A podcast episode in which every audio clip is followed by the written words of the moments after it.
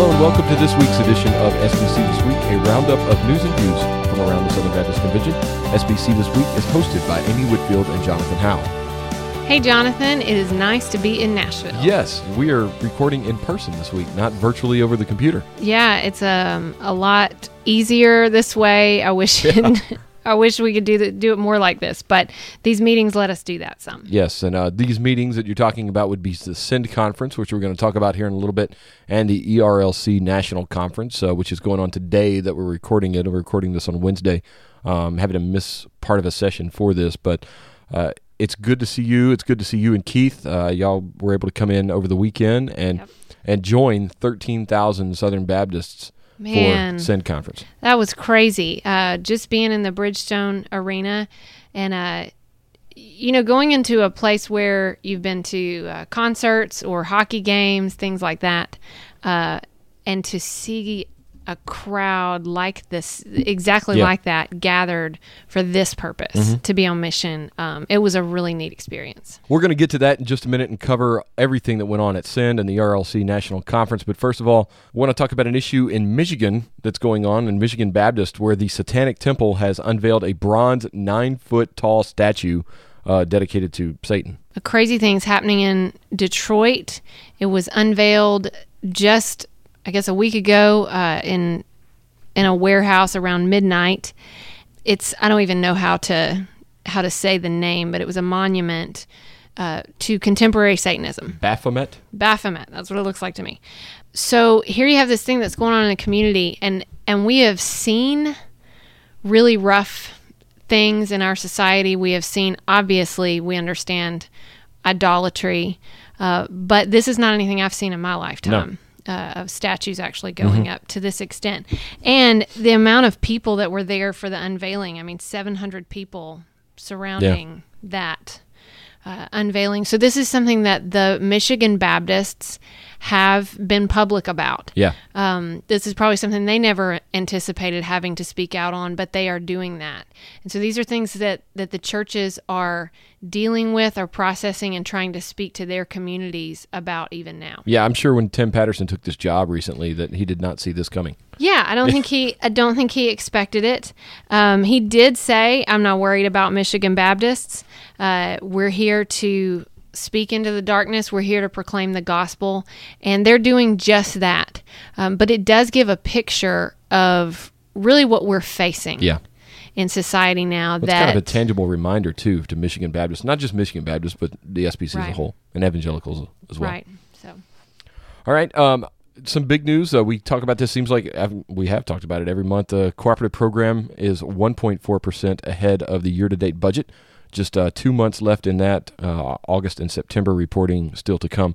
Uh, July receipts totaled to 158 million dollars, 859,518 uh, and 38 cents. So uh, 1.4 percent above uh, what was budgeted, which is around 156 million. So they're about two million dollars o- over budget, over what they were projecting, yeah, over projections Yeah. uh, right now for uh, the cooperative program, which is great news.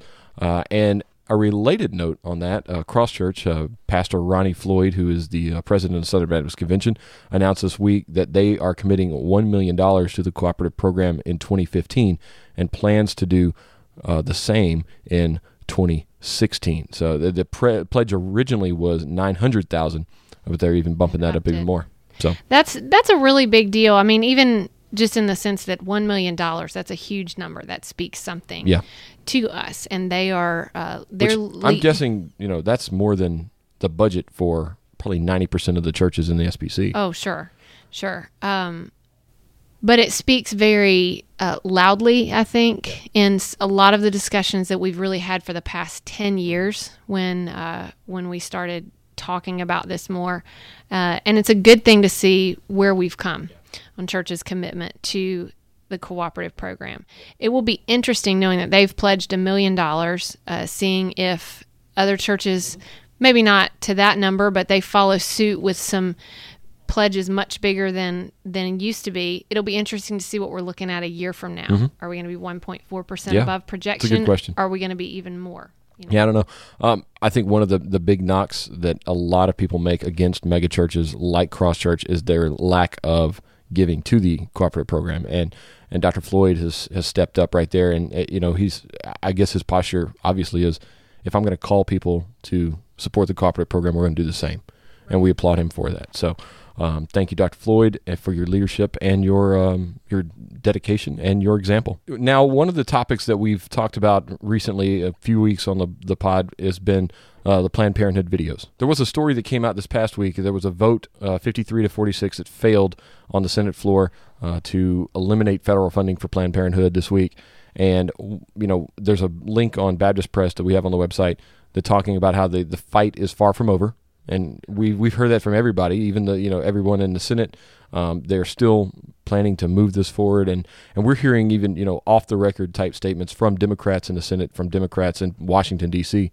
Uh, that they are really behind this actually, uh, and expect probably not any day now, but maybe in the future, uh, in the next few months, maybe even longer than that, that that funding will be cut and Uh, yeah, that and that this will will go through. What was interesting, I mean, we're seeing horrible things in these videos. Oh, I don't know if you've seen the one. worse. Yeah, I don't know if you saw Keep the one this week yet, but no, I, I have not I've been too busy, but I've heard what's coming in the next one, and it's even more horrific, right. in my opinion. uh, it it's really tough. I can't keep from crying every with every new one, but um, I I was actually surprised at how quickly this vote was coming up. I think the interesting uh, strategic thing because this is a big fight. This is an ugly one, um, very polarizing. A lot, um, a lot of money has gone into uh, politicians over the years from the Planned Parenthood side of this, so it's a very big deal.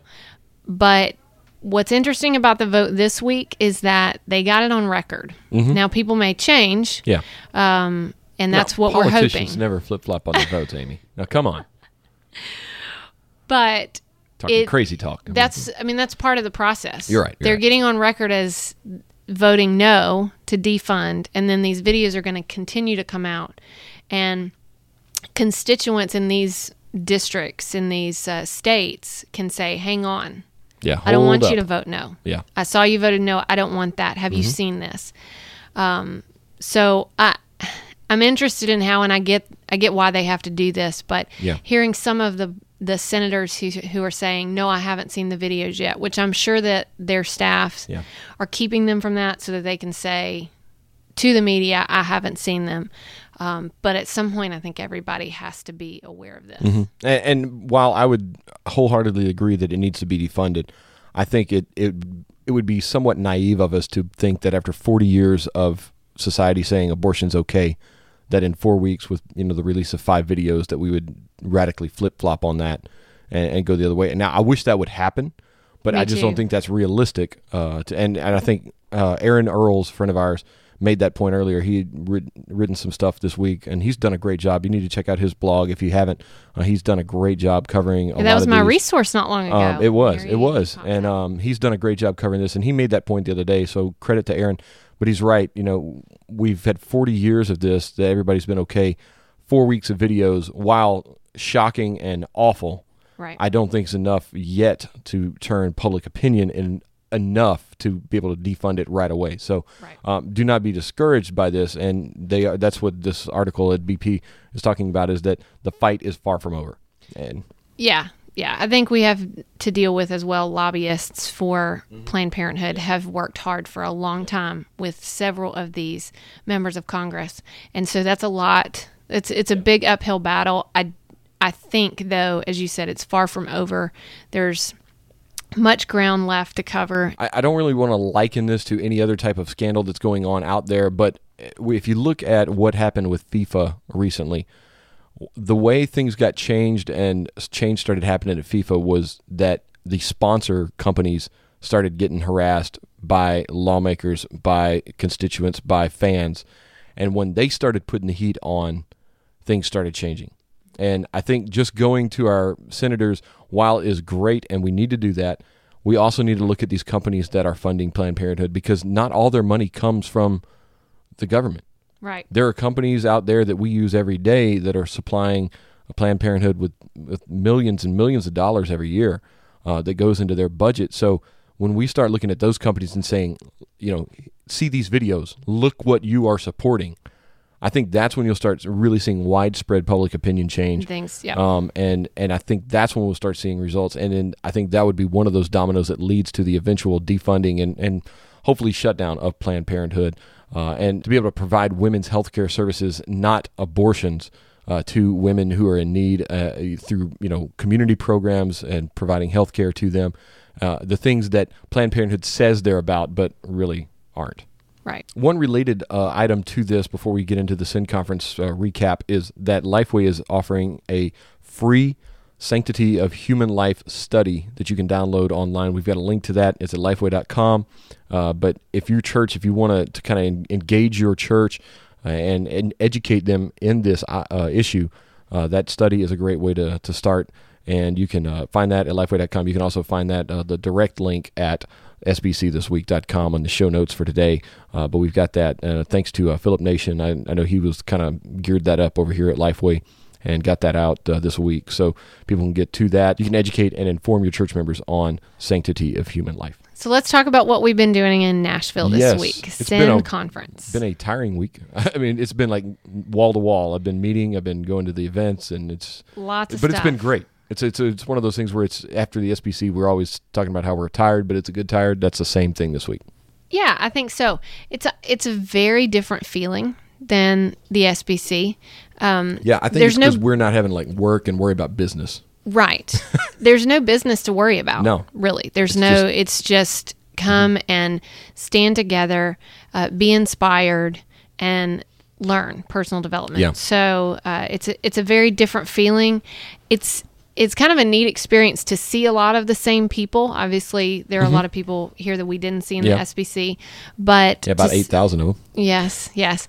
Uh, to see a lot of the same people, though, and to have done that together, to be Mm-hmm. doing this together, uh, it's a good thing. We're also seeing a different type of people, and I mean that in an age way. the The crowd for Send was dramatically younger Much younger. than the crowd that we see at the SBC annual meeting. yeah, and also a difference, too, is uh, I know a lot of pastors brought groups from their Yes. congregations. Uh, and so, one thing you don't see a ton of at the SBC annual meeting is lay leaders in No, churches, lay people. You mainly You see see messengers. Right. And you mainly, it, and those messengers are mainly pastors, Pastors, church staff, staff. denominational employees. Um, occasionally you'll encounter someone who's a, a deacon in their church and they just come every year. But for the most part, you're dealing with church leadership. And here you have a lot of just lay people who love the Lord, who are involved in their church, and who want to be on mission. Yeah. And that was a really neat thing to see. I, I loved how they had the floor seats were reserved for, I think, groups that brought more than 25 or some, something didn't know how like that. that. I, I, yeah. I had a seating special seating area. Right. So you, So oh, you. that was impressive. Well, you did too. Okay, moving on. um, so I, I think you came in and the color of your the band Yeah. was dependent on the size of your group, and so groups that were really large got to to sit in the floor area, and then uh, so it was neat to see how there were a lot of those people. Uh, so that was an, a different demographic as well. Yeah, and I saw also saw a lot of youth group type uh, groups that were with us, college groups uh, from different churches. So you had this next generation coming.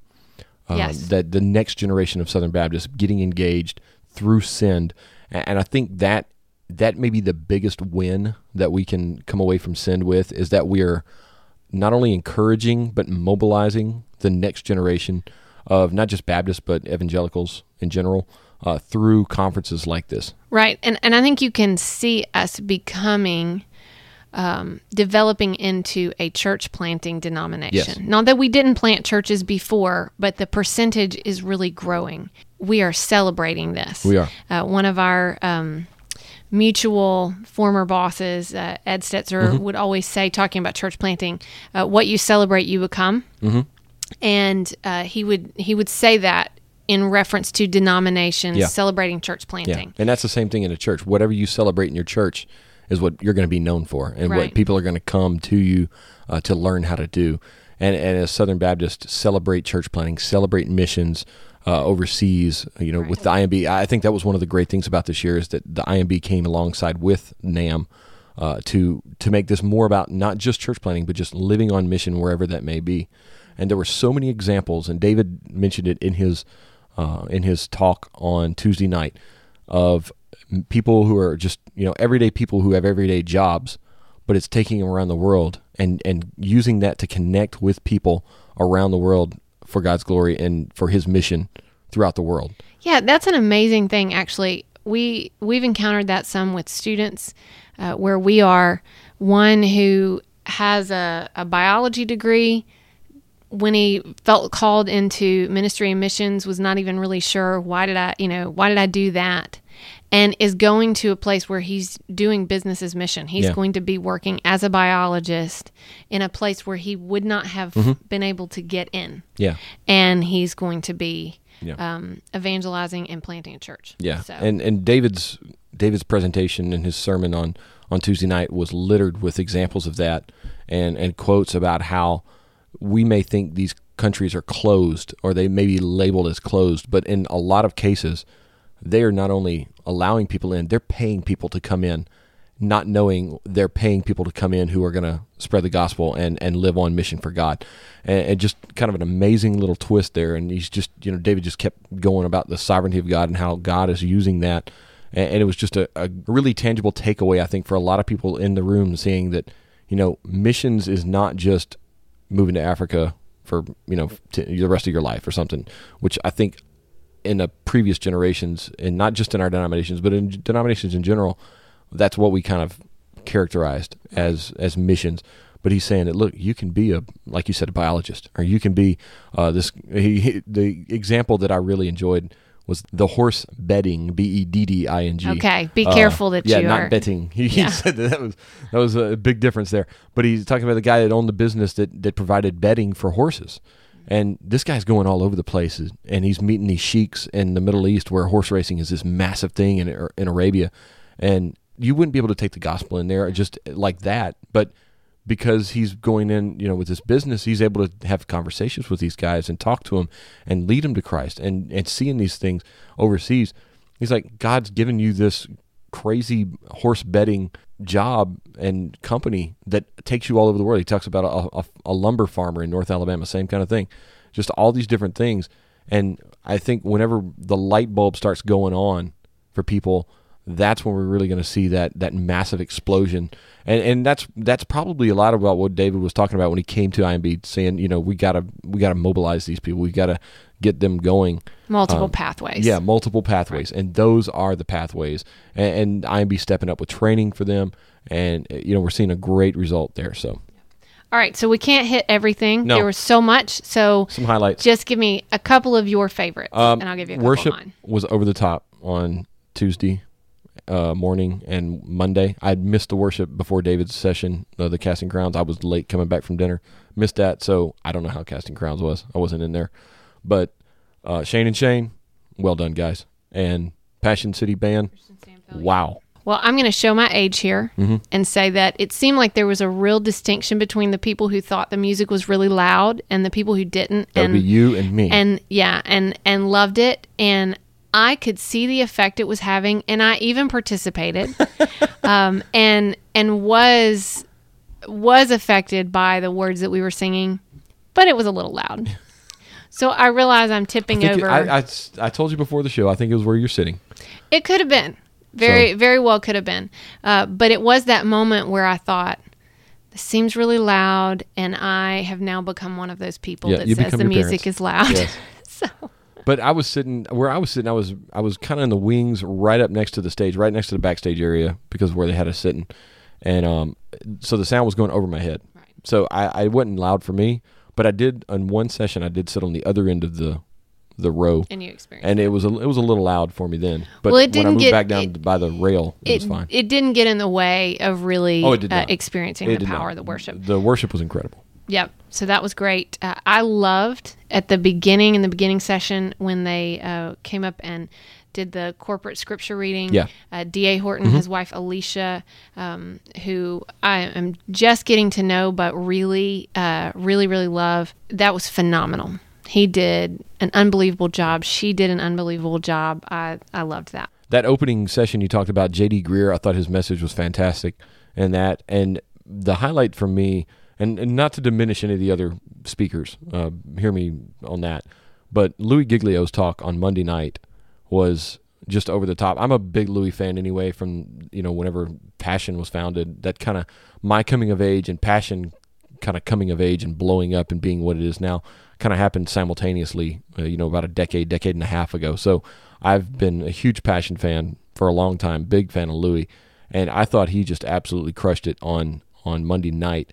And I think having Louis there also shows a younger generation that hey, these Southern Baptists they're quote cool as well. You know, Yeah. they they're familiar with Louis, not too familiar with some of these Southern Baptist guys, and they know David uh, as well. But I think that that shows that that generational Louis helps kind of bridge that generational gap in the SBC where Louis is a Baptist guy, has been a Baptist for a long time, and he's got this great connection with the this young generation, this 268 generation, and and I think merging that and bringing that and showing that the SBC is for that generation as well through having Louis there is great. And I love that Louis was there, and I thought he did a great job. Yeah, I was talking to somebody last night who just commented that some of the other people that you and I have heard a lot and uh, know of really well, um, that they were kind of new for him, but that Louis Giglio had made a huge impact. This is a, a church planter, planted a church 10 years ago, great friend of ours, but said that, that Louis Giglio had been hugely instrumental in um, in his journey, and so I was I was intrigued by that. That I think you're right. I think it's kind of tapping into to some to something else, tapping into a different generation, a different group of people. Also, I really enjoyed Vance Pitman's talk. I know Vance was not scheduled to be on the main stage. Right, Eric, Eric Mason, Mason. was not able to make it. His daughter was in the hospital, having some uh, health issues, brand new baby there. And so Vance stepped up with like 24 hours notice. I thought his message was really, really great. Uh, Vance did a wonderful job. Vance is a church planner out in um, Las Vegas. Las Vegas. And his church was started uh, 15, 20 years ago, I think he said, about 15 years ago, I think it was. And since then, they have sent out and planted 22 new churches and have numbers 23, 24, and 25 going out this year. That's unbelievable. So, I mean, Vance, I mean, he, he embodies send uh, more than most, what I you would say. celebrate, you become. Yeah, and and Vance, I thought Vance did a great job. Vance, uh, I know you're a big fan of the podcast, so uh, great job, Vance. Uh, also, we get, we got to talk about it. Russ Moore interviewed uh, Jeb Bush and Marco Rubio uh, after his talk on Tuesday afternoon. Uh, there was some. It was running a little bit late. I know Jeb had some plane problems. Uh, they had said, and uh, so we had to push things back a little bit there, but it all worked out. And I I really enjoyed the format of that. I thought the content was great from from Rubio. Being on video was a little different than having somebody in person, uh, but but to have a politician of that stature to sit down and just have a casual conversation with 13,000 onlookers without a stump speech, without all the the hoopla around most political rallies that you have gone to or seen on TV. It was just refreshing. Yeah, I think that was different than what we have have seen often in the past. Yeah. Um, and we're going into a very interesting time where there are a ton of candidates to consider, Yeah. uh, which makes just sort of navigating the waters a little tougher. It makes the decision a little tougher for people going into the um, into the booth, and so we've got to have some way to learn more about these folks. Yeah. And so that format is going to lend itself. It's going to lend itself a little bit more. Yeah, I felt. I mean, I felt like I got to know more about what Rubio and Bush are about through this format than I would if I watched a debate. Or Oh, what if I watched a yeah. campaign speech. I, I, the format of this, I could really, you know, I wish we could have had more here. see. Well, because that that's where if you look back in recent election cycles, um, the same things that that Rick Warren has done when Yeah. Mm-hmm. we get to the to the general election uh, with his Saddleback forums, it does the same thing because debates are just so tough. The formats are challenging. These one minute sound Yeah. bites, all all of that. But having an actual conversation, Well, and, and two in the debates, they they rarely ever answer the question. They just bounce to talking points, Well, and and I felt like, I mean, I'm sure there were talking points in there, and there were some, and you could you could pick them out. But I think at, at the same time, no debate person's going to ask Marco Rubio about Lecrae. I mean, and, and have him talk about you know that he's a fan of CCM music, and he he listed three or four artists, and I'm going, okay, see that we do not get that in a debate setting. you never know that could show up in a debate sometime soon. I'd like to ask Governor Christie what he thinks of Lecrae. I mean, that you're not going to see that. That's So, correct. Uh, I, I thought that was that was a kind of a refreshing take for me. Was that you get questions and you get actual real answers a forum. It was a um, forum. instead of the talking points. And so kudos to Dr. Moore for that format. I, I really enjoyed that format. Uh, breakout sessions. I had a chance to, uh, to go to Dr. Rainer's two breakouts with him because I work for him and I, I go That to was the stuff. right thing to do. So and and we got the stuff up. Uh, if also Dr. Rainer, his first one he did in the big ballroom uh, B. I mean, huge hall, and probably 2,000, 3,000 people. And I was blown away that people came to to hear about millennials. Uh, but they did, and You know, they- there are a lot of absolutely- Yeah, millennials there were a lot of so they millennials there. So that's that's a good to- point. yeah. Um, but we put the uh, the information up online uh, on his website at thomrainer.com slash send 2015. Uh, we got a link to that uh, if you want to check out his presentation. But we talked about millennials, and we had like 1,500 hits in one day That's crazy. on that. I mean, people just just ate it up. So um, that was a, a great breakout. I really enjoyed our time in there. Uh, I heard that your boss, Dr. Akin, his breakout was just overwhelmingly positive. Yeah, I I heard great, things about great Matt things. Carter's breakout. Yeah. Uh, I also went to a women's breakout, uh, not for me. Why'd you do that? Yeah, because Dr. Rainer was on the panel. Uh, nice save there. we needed to get that in. yeah, but uh, enjoyed that as well. Even you know, it wasn't really geared for me, but I I did have some takeaways. The big takeaway from that is that I feel like Southern Baptists and maybe evangelicals as a whole, we've got more single women in our churches, and, and not just single women, single men too, uh, because people are a getting married later, and b there's more divorce. It became painfully obvious that we do not have a good grasp on how to activate single women uh, and men uh, toward mission and ministry uh, in our churches. Yeah, I think uh, I think that's going to be a growing question. I think that's something that we will often see with incoming students. Uh, yeah, just there are trying. some churches that are doing it great. Right. I will. I will say that. But I think on a whole, I think that's something we still are struggling with. yeah, and I, I think that a lot of women are just asking the question, uh, "What can I do?" Yeah. Where's my place? Right. Where is my place? So I think we have to start considering, as you said, single women because it's a little easier to begin navigating that uh, with married women. I married a pastor, so it was it, it was pretty easy to start navigating how I could be in ministry. Now maybe I look You different. play the piano. yes. Well, I Kidding, actually kidding, in the kidding, end did end up doing that, It's but okay. That's there's nothing wrong with that. Right, but uh, but I had some pathways. We'll put it Yes. put it that way. I mean, I was still navigating where I would fit in that, but there were clear pathways. This is where we're going to go. I like that analogy because I don't think a lot of churches have pathways for single women Right. or single men. Uh, but I think single men get an advantage just because of their gender. I think there is a an advantage for them in the church, but at the same time, I think single women they struggle to locate those pathways, and I don't think churches are providing the pathways. I don't think that the the women have a tough time finding them. I just don't think they're there. It's a challenge. Um, I, I want to point out that one of my favorite people on the planet was also in that breakout. Uh, Selma I was in Wilson. Oh, oh, Selma. Not Yeah, you. okay. Selma Wilson was on the panel also, and uh, she's one of my favorite leaders. Period. Uh, a person that I look to a lot, not just favorite female leaders. One of my favorite leaders, and she's got an incredible podcast. Uh, also in that panel was uh, Jennie Allen and her husband, and Aaron Coe and his wife Carmen. Uh, so they did a great job, and uh, you know, I, I really learned a lot in there. And, and like I said, the the big takeaway was that we don't have those pathways for single women and men, but mostly women because it was a women's panel.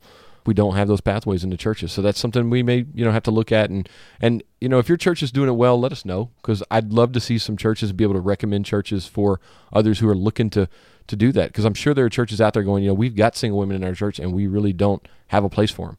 So who's doing it well? Let's find out what they're doing, how they're doing it, and and let's see if we can take that and and mold that into something in your local context that, that would work for your church. So, uh, if you if you know of churches, hit us up on Twitter or whatever. Email us Jonathan at sbcthisweek.com and uh, let us know.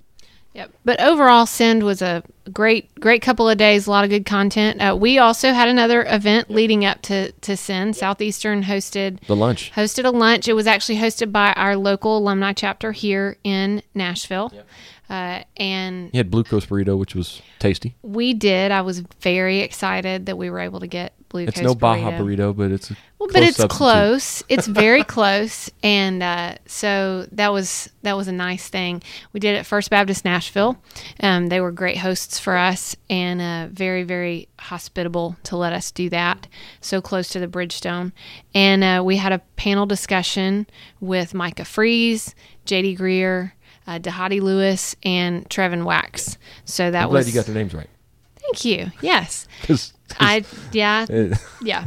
Um, so it they, was they were mispronounced at the at the event, so it was pretty funny. Yes, It's- by by one one person. we're giving Um, them a hard time for that. So. So it was about uh, church planting, disciple making, mission. Just Mm-hmm. Will the audio of that be online?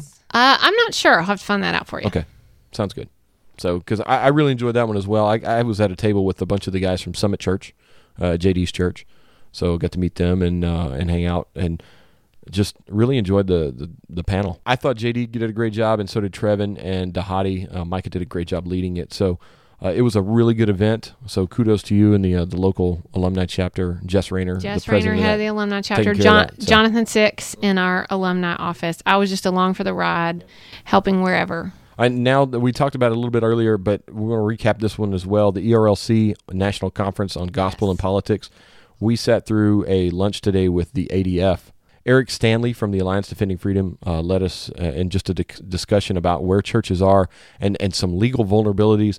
Just a fantastic It, discussion. it was incredible. I was and looking, I was blown away. yeah, I was looking forward to that lunch. I knew that it would be a good, um, a good time, a good time to connect with people, and uh, at at this greater event. And his presentation was fantastic. I, I learned a, just a ton, and um, he actually just clarified a lot of legal issues, sort of one piece at a time.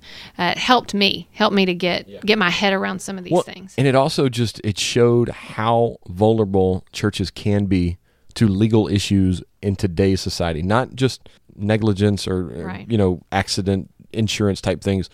There's a lot of that that churches are well aware of and have dealt with for years. But the the whole uh, gender identity and same sex marriage, all this going on, there is potential for major problems for churches if they don't have some policies clarified. Right. What was helpful to me was that he uh, really was able to shine a light, and I think their organization does this well, on here are the actual challenges we have ahead.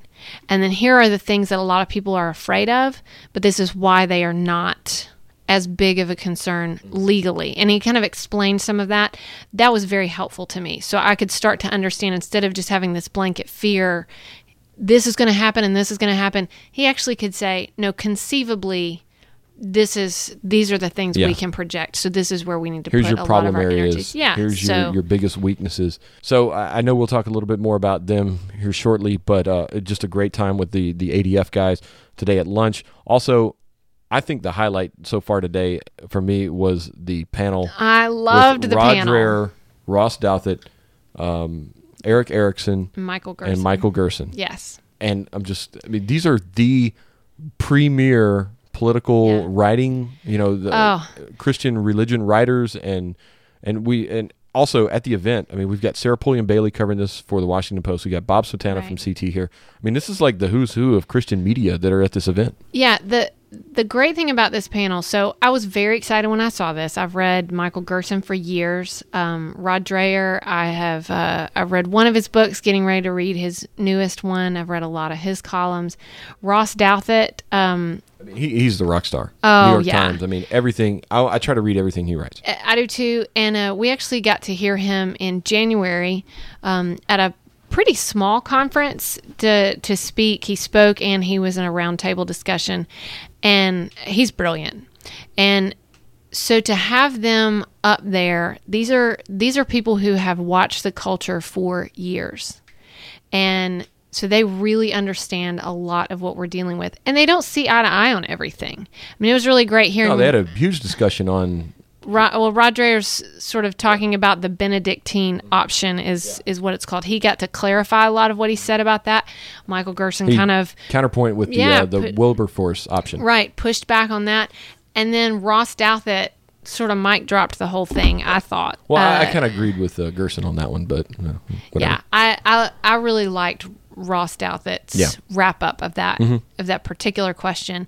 Uh, but honestly, I could have watched them talk all day. Ross lost me on a couple of references he made though, because he kept making a he, he made a couple of Catholic history references that went way over my head, but. But it was still good. Well, I was like, hard. it's just like, okay, you know a lot more than I do. So Yeah, I knew going into it. It's hard, Jonathan. I mean, they if he had started talking Taylor Swift, you would have been right I've there. been right there. Yeah, but SBC politics, I've been right there. But yeah, yeah, but it's Yeah, me little and. Catholic history. I'm, I'm sorry. But it was a great panel. It was fantastic. Yes. Good stuff. This is a good uh, discussion. I like how it follows up sin. It made it easy Yes. for people to stay. Mhm. Had a great uh, crowd there to too. stay in, and then even plays off of the the experience. We've spent two days really focusing on being on mission. Now we're kind of getting into some of the brass tacks, like let, let's have some serious conversations, get a bit more detailed. Uh, what does this look like? What are the questions out there? And so people are coming away uh, from a very information rich time. It's a good room, good space table people are able to sit at tables take notes uh, so the ERLC's done a, a very good job Yeah. of putting this And, and there's live video of that as well. Uh, they were streaming that, so that'll be available online. You'll be able to catch the uh, the recaps and replays of that online if you missed any of it. I highly recommend uh, the the panel and discussion that we just mentioned, as well as I really enjoyed Jennifer Marshall's uh, that started it off. So yeah and at the at the point we're recording this uh, the panel this afternoon with james k.a smith uh, karen swallow Prior Mm-hmm. Yeah. that hasn't taken place yet that uh, stands to be another really yes. great one I, I, So- we got to wrap this up so we can get back over there. So wrapping it up. Yes. Resources of the week. Who do you got? My resource of the week is going to play on the lunch we just came from. Alliance Defending Freedom uh, has an incredible website, lots of resources. So uh, I hate for us to sit here and talk about all that we learned and not give people a way to learn themselves. So that's a place to go. All right, my resource of the week is the new book by Dr. Russ Moore, Onward. Uh, this thing, they gave away 6,000 copies at Send. So if you weren't at Send and want to get a copy, lifeway.com, you can get one there. Uh, just a really good book on how to engage culture. And, and Greatest move book on your- cover ever. your favorite book cover ever. Yes. Yeah. And Ha- you know the uh, inside, you fold it out and it's a poster. Yep. Hatch Show print. So Um, I love Hatch Show prints. Have some in my house, in my office, and so their participation in that just made it that much cooler. And I'm not a fan of dust jackets on books. I get hardcovers. But that's I mean, a cool one. But you, you undo it and it's got that poster. I'm like, okay, finally a dust jacket that's actually worth something. Yes. Because usually I pop them off and they go in the trash. So I mean, we're sitting here in my office recording this, and I've got hand dozens and dozens of hardback books over there with no dust jackets on them because. But that's a very useful one. That one is very useful. So uh, there's five different versions of that as well. So you can go to a local Lifeway store, try to find five different copies. You can have all of them. Just buy five books. And check out Hatch Show Print. They've got a lot of other great options exactly. too. I have an Elvis Presley poster. Exactly. All right. house. Next week on the show, we got an interview with Juan Sanchez. I've got some uh, other interviews kind of in the can for later on this year. But uh, next week, Juan Sanchez joins us to talk about everything that's going on at his church in Austin, as well as minorities in the SBC. So that'll be an interesting. You want to catch that discussion, as well as all the other news that seemingly we never. Yeah, we never expect it. is. we we think nothing's going to go on this next week. What will we talk about? And then there it is. And there it is. So thanks for joining us this week on SBC this week. See you later.